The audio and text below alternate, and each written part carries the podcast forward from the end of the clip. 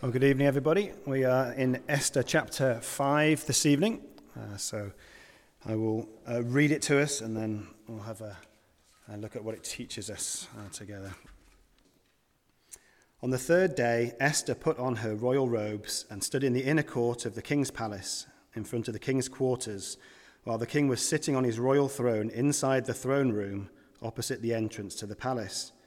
And when the king saw Queen Esther standing in the court, she won favor in his sight, and he held out to Esther the golden scepter that was in his hand.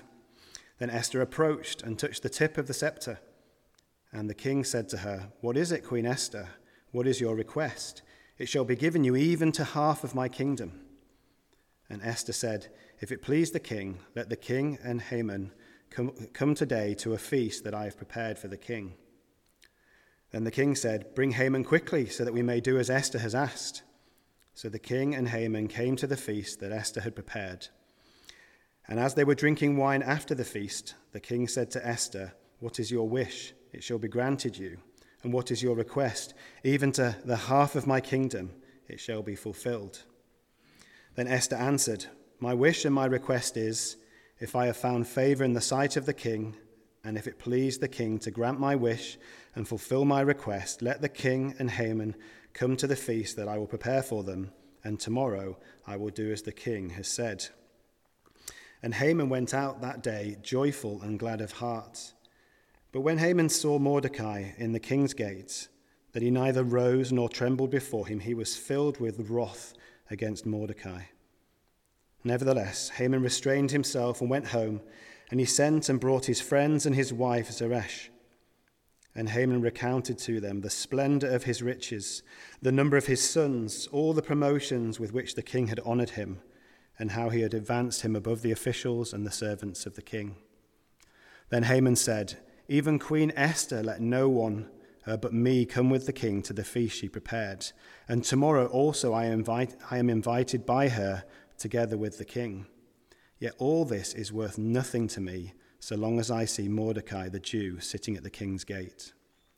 Then his wife Zeresh and all, her all his friends said to him, Let a gallows fifty cubits high be made, and in the morning tell the king to have Mordecai hanged upon it.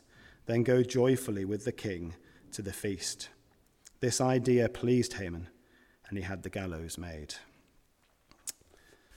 From a young age, we make plans. We do plans of all sorts. Maybe the first sort of plan that we make is what we're going to do when we grow up. So I'm sure if I asked you all, we would have an array of train drivers and teachers and nurses and all that sort of stuff, pilots and so on. And it's rare, isn't it, that we actually become those things. And maybe some of you uh, wanted to be doctors, and I know various of you are doctors, but maybe you wanted to be a train driver and you became a, a doctor. But we make plans, we make plans every day. We do plans like the shopping list. We plan to go to the supermarket. And uh, during the time of COVID, we found out that planning to go and buy toilet rolls or at the moment eggs isn't as straightforward as we think. Uh, we make uh, plans, and often they, they come to fruition. We are able to do what we plan, but there are times when those things don't happen. And, and of course, a lot of the time it doesn't matter you know, we can cope with our eggs uh, and so on. We live in the United Kingdom, and of course, the weather affects so many of our plans. We make plans to have a barbecue, and then it pours down, and we have to cancel, and so on. Sometimes it's things to do with our health or things to do with other people that um, affect our plans and stop them happening. But whether they succeed or they don't succeed, it doesn't stop us making plans, does it? We make plans every day. Uh, there's a, a, proverb that I uh, would like to commend to you. Proverb, uh, it's in Proverbs 19, verse 21. It says this Many are the plans in the mind of a man, but it is the purpose of the Lord that will stand. Many are the plans in the mind of a man, but it is the purpose of the Lord that will stand. And it's a helpful uh, proverb because it tells us why our plans succeed and why they, they fail. And it's nothing to do with whether our plans were clever, it's nothing to do with whether our plans were righteous. but it's all to do with whether it's the Lord's will for those things to happen. Now, I've been struck in the past reading about uh, King, Nathan, uh, King David and Nathan the prophet. These were two righteous men of God, and you would think that if they agreed on something, then it would likely come to pass. But if you remember that David uh, had the idea of building the temple, and Nathan came to him and David explained this, and he said, Go and do that. That's a good thing. And yet the Lord spoke to Nathan and told him that that wasn't going to happen, uh, that indeed something much greater would happen. And that's one of the joys of having our plans overruled, uh, that the Lord works what is best for the kingdom and ultimately best uh, for us. And I think that that's what um, what pins together the two aspects of, of chapter 5. They're quite different. The first um, eight verses are quite different from verses 9 to, to 14. But I think the whole idea of, of men's plans versus the Lord's plan is the thing that, uh, that binds them together. Now, Esther's a, a helpful book for us to look at because it's much more like our lives than we might think. You think through the books of the Bible, but there's so often a prophet there, or there are disciples, or there's the Lord Himself uh, speaking. But we're not in those circumstances, are we? We don't have a prophet, we don't have uh, one of the disciples, we don't have people that are writing scripture. And so, in many ways, our circumstances are, are similar to those that happen in the book of Esther. And yet, we see the truth of this proverb being uh, worked out. Many are the plans in the mind of the man, of a man, but it's the purpose of the Lord that will stand. Now, in this book, we don't only find out what um, those that are following the Lord do. We don't only find out about Mordecai and, and Esther, but we also find out what's going on in the king's life and in, and in Haman's life. And it's helpful for us to therefore see those things because we can have this strange idea that those that look materially successful are happy and joyful, and everything that they do uh, goes well. And that at times we can find life in a fallen world a drudge. We can find it difficult, can't we? And so we can look at those people and say, look how easy uh, things are uh, for them. But we see um, in this uh, chapter that that isn't uh, necessarily uh, the case. Now, we're in a better situation than Esther and Mordecai were, because we have uh, not only the end of their story, and I'm going to try and not spoil it for any of you that haven't read it yet, but also we have the whole of Scripture, don't we? So we know about the birth, the life, the death, the resurrection, the ascension of the Lord Jesus. We know that even though the disciples didn't understand what was going on, and even though Peter wanted to try and stop Jesus being crucified, although that he revealed that that was the plan, that it was the Lord's plan. And so these things are to teach us that His plan is always what is best for us, that we would humble ourselves and, and recognize those things. Acts uh, 2, on the day of Pentecost, when Peter preached, uh, he, he, he spoke very clearly of this. He said, This Jesus, delivered up according to the definite plan and knowledge of God, you crucified and killed by the hands of lawless men but God raised him up. It's telling us that Jesus' death took place because it was according to the definite plan and foreknowledge of God, but also it was because of lawless men uh, that he was crucified and killed. It was man's plan to kill Jesus, to get rid of him, but it was God's plan to bring about our salvation through Jesus' death on the cross. So, knowing these things, we can be, we can be certain that things are all working together uh, for the good of God's people. We can be certain that nothing is going to stop the Lord Jesus from building his church. So, as we look at this passage, I want us to see three particular things about the Lord's plan. And there'll be things that you know and that you understand, most likely, but they're things that are helpful um, to us in living our day uh, to day lives as we seek to, to live for Jesus. So the first is that the Lord's plan includes answers to our prayers.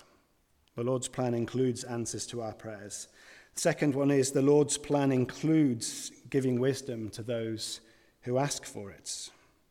Giving wisdom to those who ask for it. And then, thirdly, the Lord's plan includes thwarting the wicked. So let's look at these three points together. The Lord's plan includes answers to our prayers. Now, if we went back a few verses into the end of chapter 4, we would uh, see that Esther was fearful of the king and of her own death. She knew the circumstance that uh, had been brought about by Haman's evil plot to destroy the Jews. And so she said this in verse 11 of chapter 4 All the king's servants and the people of the king's provinces know that if any man or woman goes to the king inside the inner court without being called, there is but one law to be put to death, except the one to whom the king holds out the golden scepter, that he may live. But as for me, I have not been called to come into the king these 30 days. So we see Esther's fear of the king and the fear of the, the likelihood of her own death. And then we had Mordecai challenge Esther in the next couple of verses. Do you think to yourself, sorry, do not think to yourself that in the king's palace you will escape any more than all the other Jews? For if you keep silent at this time, relief and deliverance will rise from the Jews from another place, but you and your father's house will perish. And who knows whether you have not come to the kingdom for such a time as this? And then we saw uh, finally in the last couple of verses that Esther has a, a great change of heart and she uh, has a plan. So she says, Go gather all the Jews to be found in Susa and hold a fast on my behalf, and do not eat or drink for three days, night or day. I and my young women will also fast as you do. Then I will go to the king, though it is against the law, and if I perish, I perish. So Esther calls the Jews in Susa to hold a fast. And, and, and holding a fast didn't mean that they just um, didn't have eat, uh, food and drink for three days. It meant that they were going to pray. Now, you can look throughout the Word of God, and praying and, and fasting always go together. Or fasting. Praying always goes with fasting. Fasting and praying don't always go together, but you understand what I mean. Now, the situation was very serious. There were lives at stake many lives. The edict had gone out to all of the, the provinces that King Ahasuerus um, was over. And in the Lord's kindness, it had been pushed back to the very end of the year, hadn't it, if we remember uh, back in chapter 3. And so there was 11 months to sort out uh, this situation. But Esther wanted them to put to fasting and praying straight away. And so after this period of fasting and praying, we're told in verse 1 that on the third day, Esther put on her royal robes and stood in the inner court of the king's palace, in front of the king's quarters, while the king was sitting on his royal throne inside the throne room opposite the entrance to the palace. Wow. That's a very, very clear picture, isn't it? And if you've watched, watched TV last Saturday, you might have a, a, a good idea of what this sort of thing might look like. Mm, we saw King Charles being um, uh, being enthroned and so on, and we saw all the, the pomp and the circumstance that, that came with it. But this was something much more serious, wasn't it? Esther was going to the, the king with the desire to try and to stop this plan that was happening. And this was the key moment in her plan. If this didn't happen, it all falls apart. She, if, if the king doesn't hold, open, hold out the golden scepter, she's no longer going to be, going to be the queen. She's going to go uh, the same way as, as Vashti. But we're told in verse 2 that the king saw Queen Esther standing in the court. She won favor in his sight, and he held out to Esther the golden scepter that was in his hands. Then Esther approached and touched the tip of the scepter, and we can take a big sigh of relief. First step done the Lord had answered uh, prayer this far. We've already looked at one proverb. There's another proverb that is uh, helpful for us to, to think of at this moment. It's Proverb 21, verse 1, and it says, The king's heart is in the hand of the Lord. He directs it like a watercourse wherever he pleases it.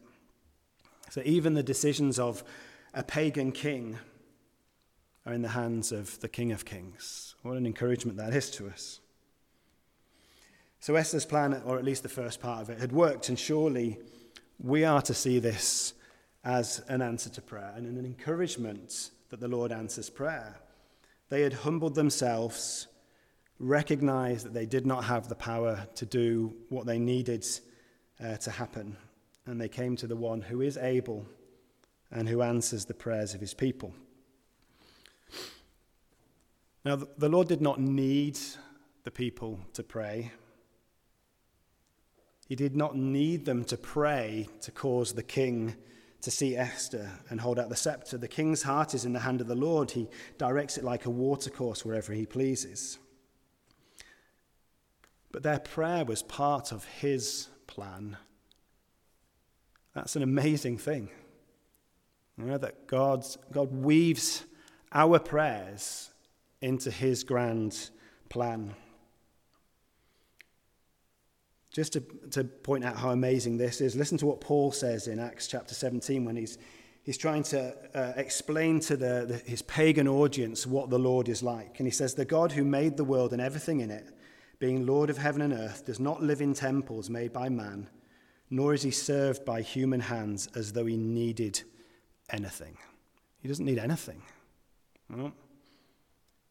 Since he himself gives to all mankind life and breath and everything. Yeah, that's what our God is like. He's the one that not only provides for us, but he provides for all people. Yeah, he doesn't need to be served by human hands, but he chooses to be. And that's astonishing, isn't it? He chooses to weave the prayers of people like us that nobody knows. We're insignificant, aren't we, in the eyes of the world?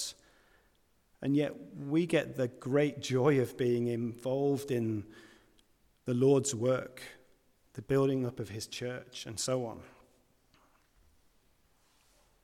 What an encouragement to, to pray.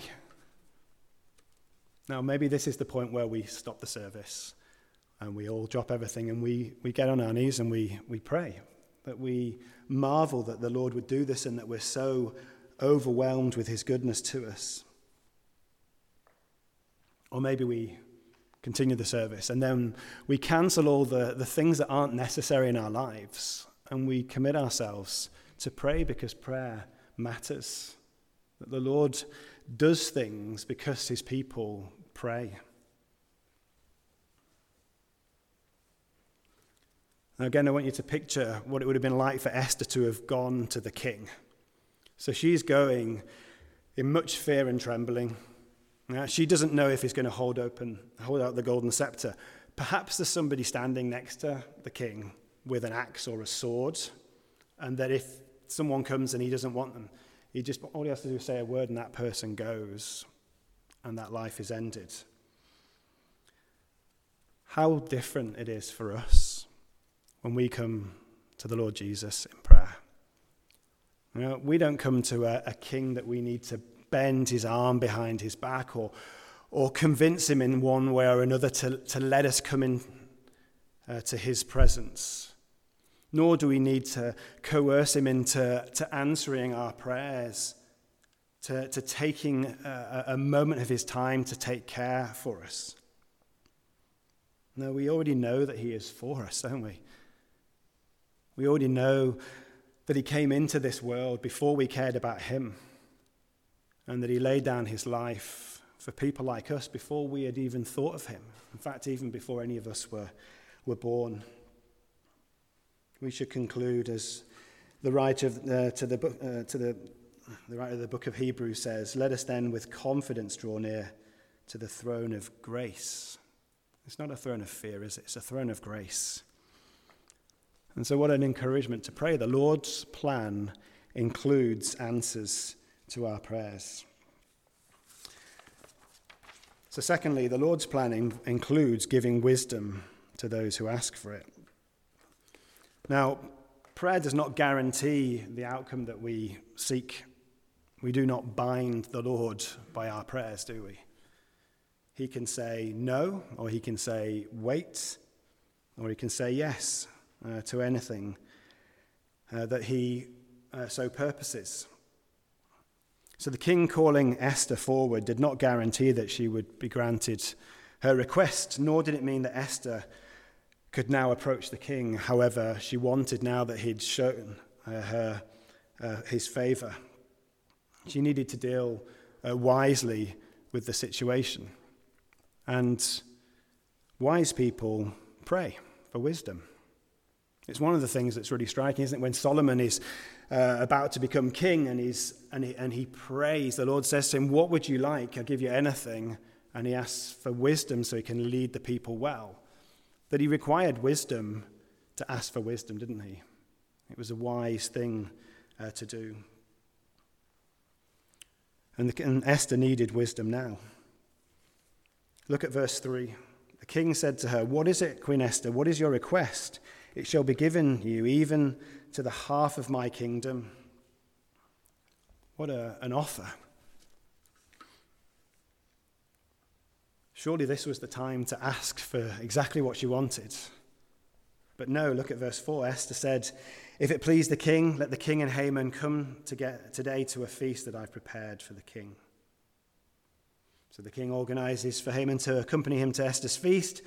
And as they drink wine, the king says to Esther again, What is your wish? It will be granted you. And what is your request? Even to half of my kingdom, it shall be fulfilled. And Esther again doesn't, doesn't tell him what she wants. But again, uh, she says, My wish and my request is I have, if I found favor in the, in the sight of the king, and if it pleases the king to grant my wish, and fulfill my request. Let the king and Haman come to the feast that I will prepare for them, and tomorrow I will do as the king has said.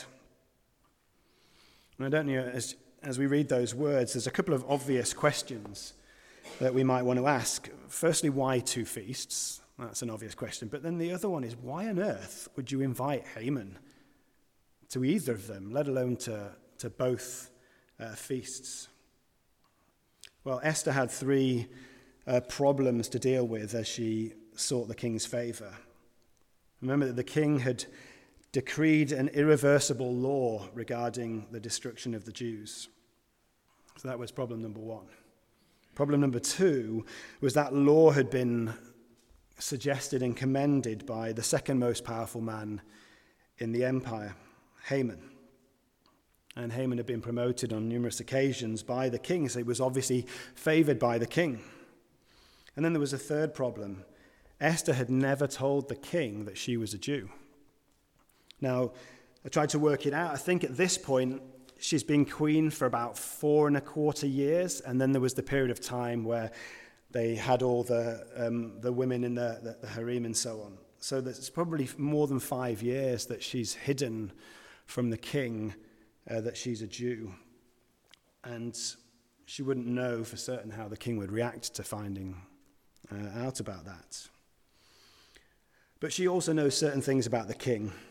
Chapter 1 makes it very clear that he loves feasts, and he had half a year of feasting, and I'm sure there have been many feasts uh, before then.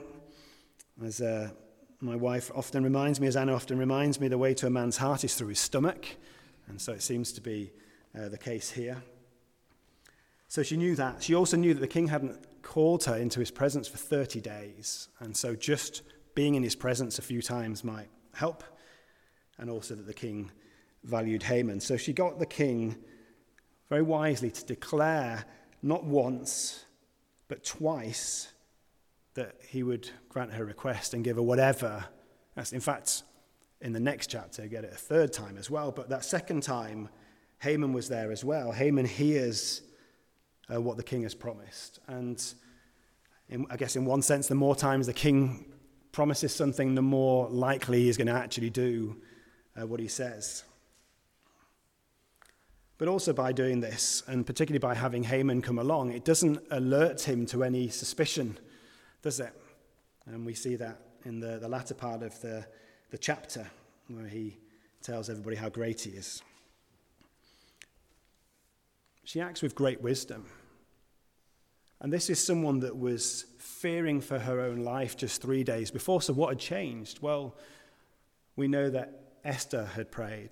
We know that Mordecai had prayed. We know that the people of Susa had prayed. And we can be pretty sure, can't we, that they were praying for, for wisdom. They would know that she would have to speak to the king and that she would require wisdom for that. The Lord answers uh, the prayers of his people by giving Esther wisdom. James tells us that this is the case for all of God's people. He says in chapter 1 If any of you lacks wisdom, let him ask God, who gives generously to all without reproach, and it will be given him. But let him ask in faith uh, with no doubting. So we can be wise, can't we? We can seek the Lord for wisdom, and, and as we come to him humbly asking for his help, we can expect Him to, to help us. And so that's interwoven into the Lord's plan as well, that the Lord gives His people wisdom. He gives us a, uh, His word so that we can believe it and act upon it. So, my question to us is why would we not want to come to pray? Because we all find prayer hard, don't we? And we all find that we can easily find time to do other things, but we find prioritizing prayer hard. It's a strange thing, isn't it? That we come to one who is uh, for us, we come to one who loves us, we come to one who has made great promises to us, and who even calls his throne a throne of grace, and yet we're still so poor at doing it.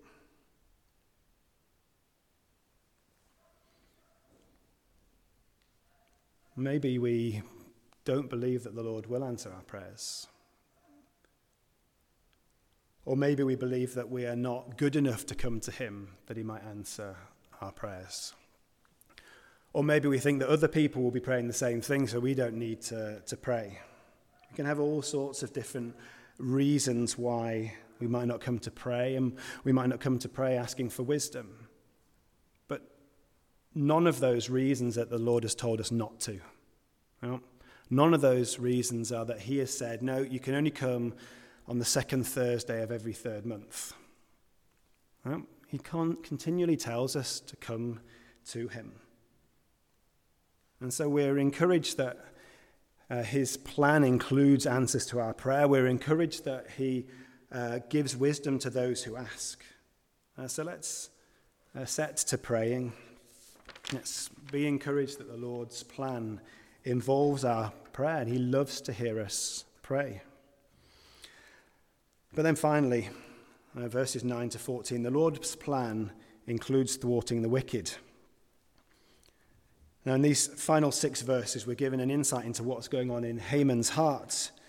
Now, we wouldn't normally know this, would we? But here it is revealed to us in the Word of God for our help. Now, it appeared that Haman could not be happier. Look at verse 9. You can almost see him skipping as we read these words. And Haman went out that day joyful and glad of heart. And then you can imagine if it was in a film, there would be an abrupt change of the music when we read these words. But when Haman saw Mordecai in the king's gate, that he neither rose nor trembled before him, he was filled with wrath against Mordecai. Look how fragile his happiness was. He sees Mordecai at the king's gate, and even though Mordecai is a relative nobody in comparison to who he is, he is filled with wrath because he doesn't honor him as he believes he should be honored. Well, Haman manages to restrain himself from reacting, and instead he goes home and he consoles himself by gathering his friends together and his wife and talking about how great he is, talking about his riches, his big family, his position in the king's court, and how much greater he is than all the other servants.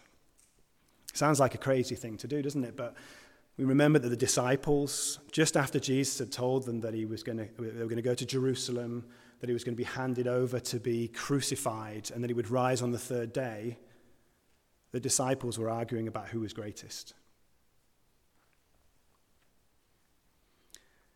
So Haman tells these people his greatness, his wife, and his friends, and he tops it all off by telling them about the feast that he's just been to. Verse, six, uh, verse 12 Even Queen Esther let no one but me come with the king to the feast she prepared. And tomorrow also I am invited by her together with the king. His friends and his wife would be under no illusions of how great Haman was. Yet Haman was not happy. And even speaking about how great he was didn't seem to help. And often, people that are like that, that does help a lot. But rather, he says this Yet all this is worth nothing to me so long as I see Mordecai the Jew sitting at the king's gate. You know, his purpose hasn't he to put Mordecai to death, to remove him. And that hasn't happened yet. His plan has been pushed back 11 months to the end of the year. And so he's going to keep seeing Mordecai day after day. And each time he sees him, it's going to annoy him. So, what can he do about it? So, his friends have a plan hey, this is a great idea. Why don't you do this? Why don't you build a, a great gallows 50 cubits high to hang Mordecai on? Go and tell the king you're going to do that and hang him in the morning and don't worry about anything. All will be good. And we're told that this pleased Haman. I'm sure it would have pleased him. Haman didn't stop to think for a moment why Mordecai was not fearful of him and did not give him honor. But that wasn't part of God's plan, and Haman was far too self obsessed for such thoughts. He was bothered about people giving him honor and glory. How different the Lord Jesus is. He deserves to be worshipped and adored by all people. Yet even though he was treated so badly, he was called all sorts of things. And then ultimately, he was arrested and beaten and flogged and crucified. At all points, he sought to do what pleased his Father, to do his will. How different the Lord Jesus is uh, from someone like Haman. And how different, therefore, we should be as his people. Surely we should see that we are undeserving of being in his kingdom, and yet we are in his kingdom through faith in him. That we should want to honor him, shouldn't we? We should want to worship and adore him and, and do all things that uh, are right and proper of such a king. We should think like the Apostle Paul thought, who considered all his achievements as nothing in comparison to knowing Jesus Christ, his Lord. Polar opposite of, of what Haman was like. Haman spent his time trying to tell people how great he was, whereas the Apostle Paul spent his time telling people how great Jesus was. And that's our role, isn't it? But perhaps we get stopped from doing that because we're frightened of the people around us. We're frightened of what they might say, frightened of what they might do. Mordecai wasn't frightened, even though Haman essentially had his life in his hands. Because Mordecai knew uh, that only the Lord's plan is the one uh, that happens. He knew that Haman's big problem was with his heart, that his heart wasn't right with the Lord's. But Mordecai knew the Lord, and he knew that therefore the Lord would provide for his people, as he said uh, to Esther when he challenged her.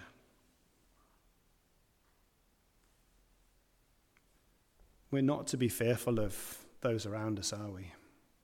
You know, they're not to stop us doing things but even if we are fearful, and even if our, our fears were realized, we are to see that these things are in the Lord's plan for our good. Remember Daniel's friends, Shadrach, Meshach, and Abednego.